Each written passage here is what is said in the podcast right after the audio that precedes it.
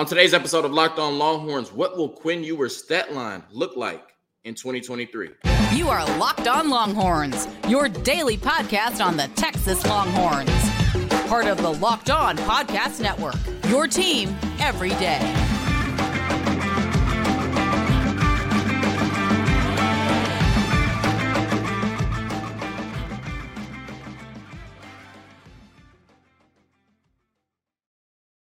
On Longhorns, the show. Jonathan Davis, your host. Today's episode of Locked On Longhorns is brought to you by FanDuel Sportsbook, the official sportsbook of Locked On. Make every moment more. Visit fanduel.com slash locked on today to get started. And on today's episode of Locked On Longhorns, in the first segment, we are guessing Quinn Ewers' stat line for the 2023 season. In the second segment, we are reacting to an article from 24 7 Sports, Chip Brown, on how the running back rotation might work for the Texas Longhorns in 2023. And last but not least, some NIL updates. We talk about Arch Manning's first NIL project, Jake Major signing with Lamborghini, and more on today's episode of Locked On Longhorns, part of the Locked On Podcast Network, your team every day. And if you enjoy the show, you're watching on YouTube, please like, please subscribe, whether it's audio or video. I'm thankful for all of your support. So over the weekend, um, inside Texas, put together an article predicting Quinn Ewers' stat line. It may have came before the weekend, but I saw it over the weekend. And I thought it was a really cool article because what they did was they took certain over and unders, and I'm not sure if they got these from the betting market or they created them themselves, but they created some pretty fair over unders for Quinn Ewers. And then the entire staff reacted to it in terms of over or under, or gave their prediction and maybe gave a small reason as to why they thought one or the other. So, you know, I thought that I would come on Locked On Longhorns and add my insight to it. It was a really cool article from Inside Texas. And so this is my, you know, take on it. I'm going to give you the over unders that they presented, and then I'm going to answer over under based on what I think Quinn Ewers will do this season. We know that the offense should be a lot better. Quinn Ewers in year two should be a lot better in the system, right? And we've heard a lot of good things throughout the offseason, but we haven't seen anything anything tangible yet outside of the spring game because they haven't played any football game. So we know that he'll be better, but how better will he be when the lights come on and everything starts to happen at game speed, right? We'll see. So last year, in Quinn Ewers, I guess, red shirt freshman year. He essentially was a true freshman and had missed so much time because of, you know, foregoing his senior year and the injury he had, you know, his junior year. But he threw for 2,177 yards, 58% completion percentage, 15 passing touchdowns, and six interceptions. Did add a rushing touchdown to that as well. And when you looked at his stat line last year, it wasn't spectacular, right? And he was – one of the highest graded recruits ever to come out of high school. You know, such a talented quarterback with NFL arm talent, undoubtedly. So you expected a little bit more in his first season, but this is typically the type of season you see from young, inexperienced quarterbacks. And so now you're hoping in year two under Steve Sarkisian, you'll start to see the big jump, you know, and he'll have one of the better seasons from a quarterback in college football in 2023. So the first metric that they used was 65% completion percentage over under right? And I think most of the guys on Inside Texas said that he would go over. And I struggled with this one because he completed 58% of his passes last year, and he's definitely going to be better. But 7% is a huge jump. And I think 65% plus, you're starting to talk about the best and most accurate quarterbacks in college football. And I know that Quinn Ewers is going to be better, but how better, right? How much of a jump is he going to take? Is he going to be a field general type of quarterback, or is he still going to be a gunslinger that's going to take a lot of chances, but get away with some because we have a really talented offense. So at first, I was like, uh, I would probably take the under or push on the 65%. But I was like, let me look at the only data we have, which was last year. And surprisingly, he actually threw for 65% or more in terms of completion percentage in pretty much all of his games. So he had 57% against Kansas, 43% against TCU, 58% against Kansas State, 38% against Oklahoma State. So that was a bad stretch. All four of those games were in a row. Every other game, he threw for 65% completion percentage or higher, right? So one, two, three, four, five, six of his 10 games, 60%. He threw for 65% completion percentage or higher. We expect this offense to be better. He has more weapons around him. He should be better himself. Steve Sarkisian will be better. So looking at last year, and last year's data, I'm going to say he goes over 65 completion percentage for the entire season in year two for Quinn Ewers. The second one is over under 3,300 yards passing. And I'm not sure if this is an official betting line on any betting site. If somebody sees that, let me know so I can hammer it because I think he goes over this by two, 300 yards at least. You know, last year he was at 2,177 he missed, you know, a few games. I think this year Texas will be playing in more games because they'll be in the Big 12 championship. So 300, 3,300 yards passing is only 235 yards per game over 14 games.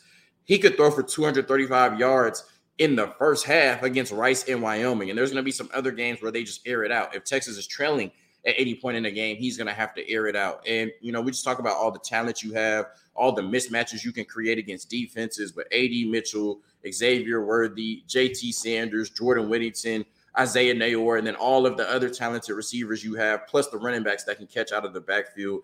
We know that Steve Sarkisian is one of the best in the country at getting people open down the field. This is going to be an explosive passing offense, hopefully one of the 10 best in the country. And if it is, and we play in 14 games, including the Big 12 championship game and a bowl game, mean, knock on wood, because I'm still hoping that happens, right? But they got to go play the games. But if that happens, I don't see any scenario in which Quinn Ewers can't throw for 3,300 yards.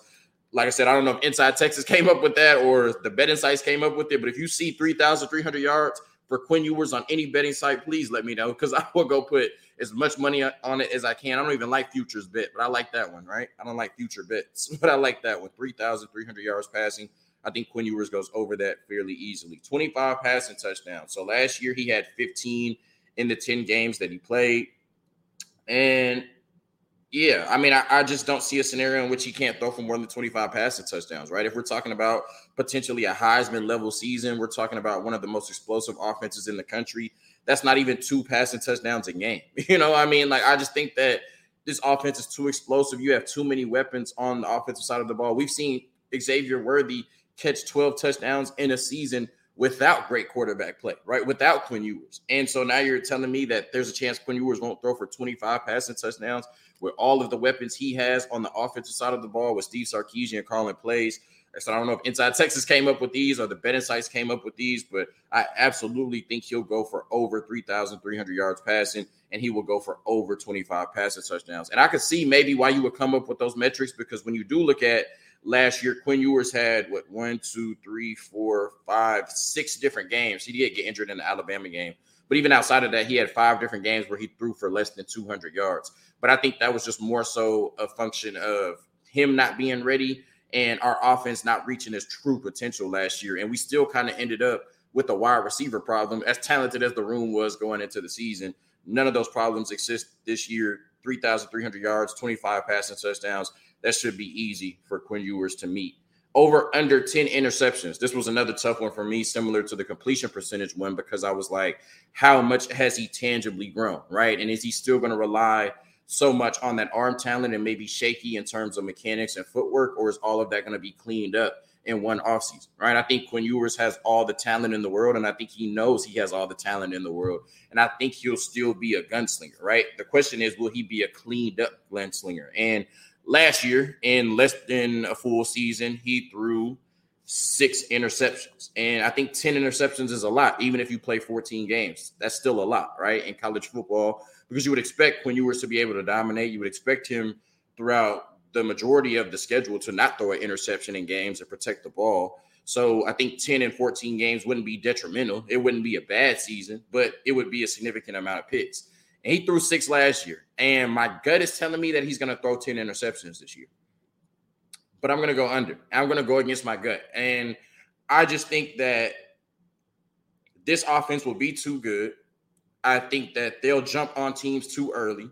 I think there's going to be a lot of games, maybe not a lot, but at least four games where Quinn Ewers really doesn't play in the fourth quarter.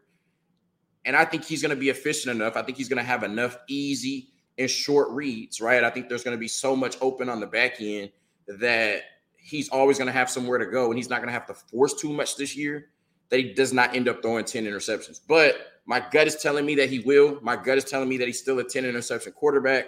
I'm going against my gut and saying that he does not do it this season. Over under two rushing touchdowns. So he had one touchdown last year, and obviously That's something that's always going to be an option on the goal line, especially when you're accounting for all of these receivers, tight ends, and running backs, right? You're not going to have a quarterback spy on Quinn Ewers, right? You also have to factor in maybe uh, you know, quarterback sneak on the goal line, you know, a la Jalen Hurts, right? That's something that always can happen.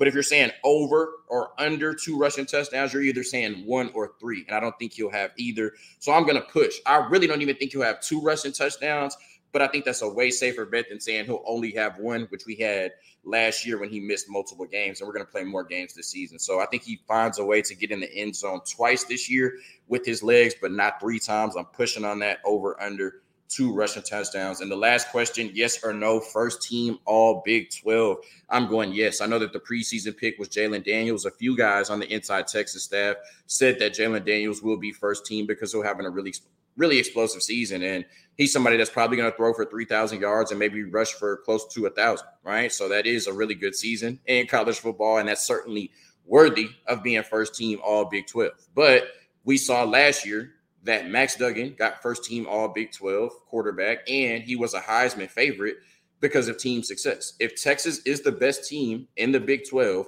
and Quinn Ewers has a really good stat line, which based on this exercise, I think that he will, right? If he throws for over 3,500 yards and 30 touchdowns, and Texas is the best team in the Big 12, then Quinn Ewers should be first team all Big 12, regardless of how many yards Jalon Daniels runs for or how electric he looks while he's doing it, right? If Texas has three, four more wins than Kansas, then there's no question in my mind that Quinn Ewers should and will be the first team all Big 12 quarterback this season for your Texas Longhorns. A quick word from our sponsors, and then we're talking about a mock running back rotation that Chip Brown from Horns 24 7 put together.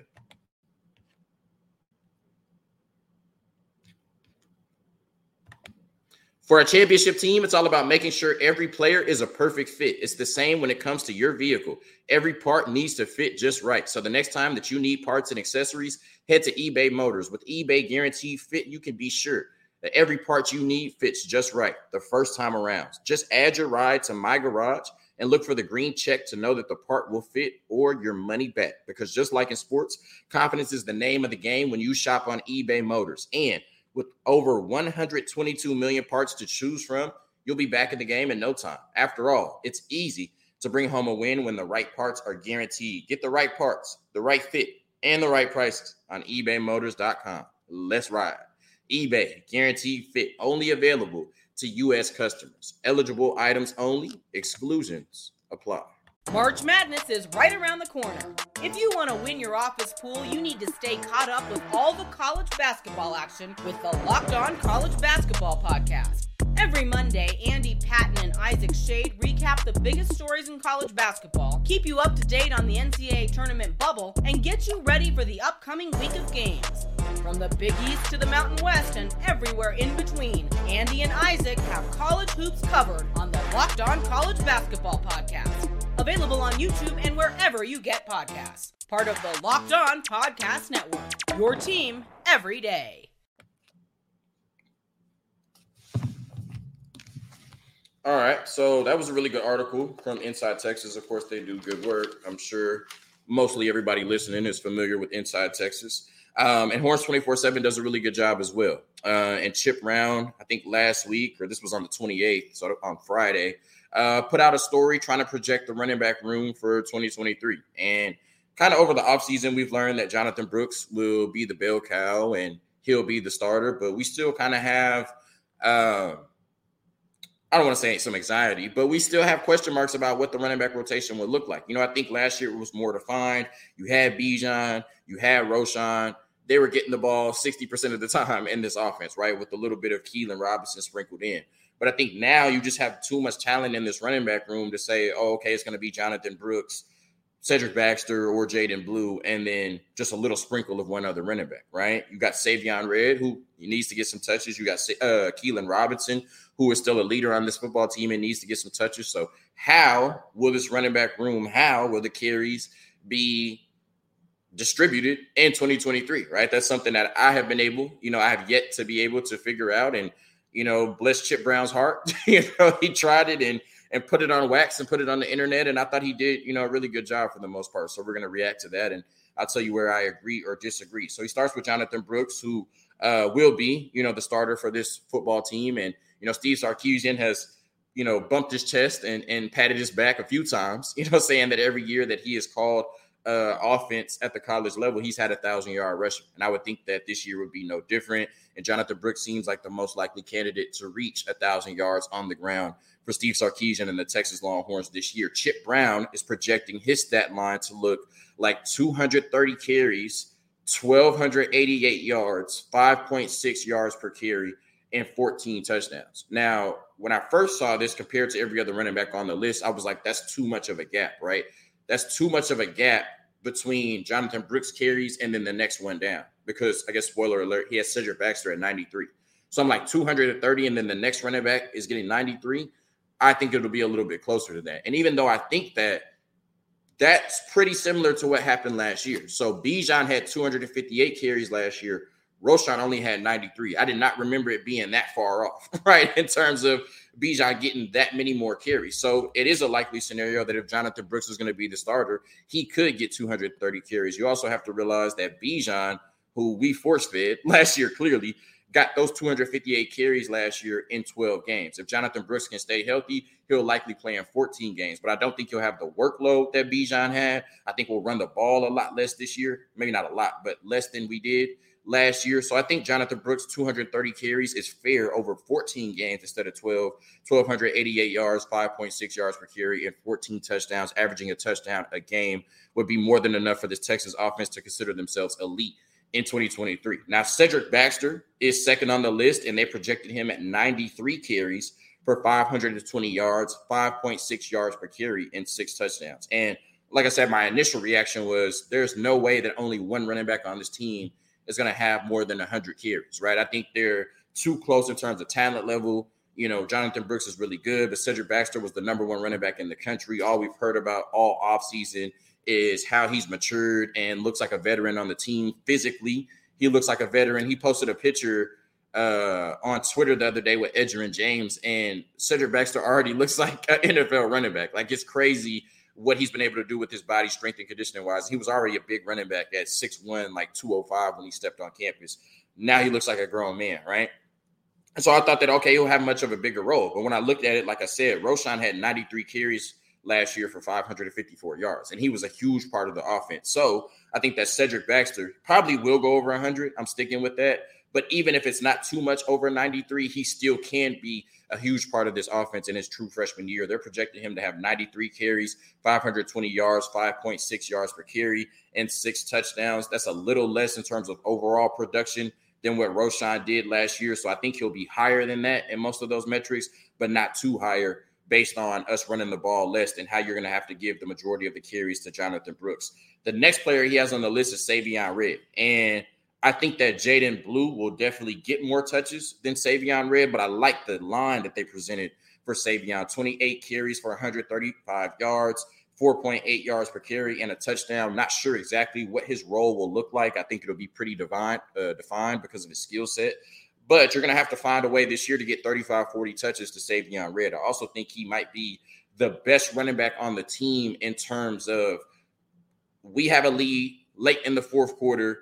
We want to run the clock out. Who are you going to put in there that the other team does not want to tackle? I think the number one player on that list, even though he's not the most talented running back in the room at all, is Savion Red. Right? We saw the way that he was running in the spring game. We saw the way that he was running last year. He just runs violently. And if you have to stop him from getting – four or five yards at the end of a game this season to win the game, that's not happening. So I think he's going to be in a very defined role. Also, I think he'll get seven to 10 touches this year, just in various formations or trick plays using his skill set as a receiver, a quarterback, and a running back. So I like 28 carries for 135 yards for Savion Red, almost five yards per carry. He would be a huge part of the offense if you could fit that in behind Cedric Baxter and Jonathan Brooks. Keilan Robinson, 25 carries for 96 yards.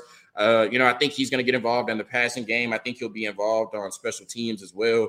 I just don't see a scenario in which Keilan Robinson gets 25 carries this year. You know, maybe in games that we've blown out and we just start, you know, force feeding all the running backs that don't normally get touches. But if Texas is in a lot of competitive games this year, you're going to have to stick with your normal running back rotation which is Bijan, Cedric Baxter, and then mostly Jaydon Blue after that. So I just don't see a scenario in which Keilan Robinson gets 25 carries, but he's one of my favorite players on the team. And I think he'll still have a huge impact, just not necessarily turning around and handing him the ball. They'll find other ways to keep him involved. And then Jaydon Blue, 22 carries for 90 yards and one touchdown. You know, maybe if he gets in the doghouse somehow, maybe if Steve Sarkisian feels like he's not running downhill enough, excuse me, and he's starting to, you know, dance too much and always looking for the big play. You know, we did see one play in the spring game where it looked like he kind of alligator armed and didn't get full effort on a catch when he could have caught it on the sideline. So, you know, maybe there are some, you know, growing pains or headaches with Jaydon Blue, but just in terms of pure talent, I think he's one of the most explosive players on the team. He's a home run waiting to happen. I think he's the most explosive player in this running back room in terms of putting the ball in his hands and he could take it to the crib every single time. So I don't see a scenario in which Jaydon Blue only gets 22 carries this year. Um, I think he's just too explosive, way too talented for that. And I think, like I said, anytime you put the ball in his hands, he can hit his head on the goalpost. So I would love to see Jaydon Blue be in the 50 to 60 touch range this year, but with so many weapons, you know, in the receiver room, and then JT Sanders, and then so many weapons in this running back room, it's going to be hard to keep everybody happy, and it's hard to make sure everybody touches the ball as much as they want to. So somebody's obviously going to have to suffer or you know take a step back and you know thankfully the season isn't too far away and we can stop guessing and see who it's actually going to be. A quick word from our sponsors and we're talking about some nil updates for the texas football team and the university of texas. Good things on that front.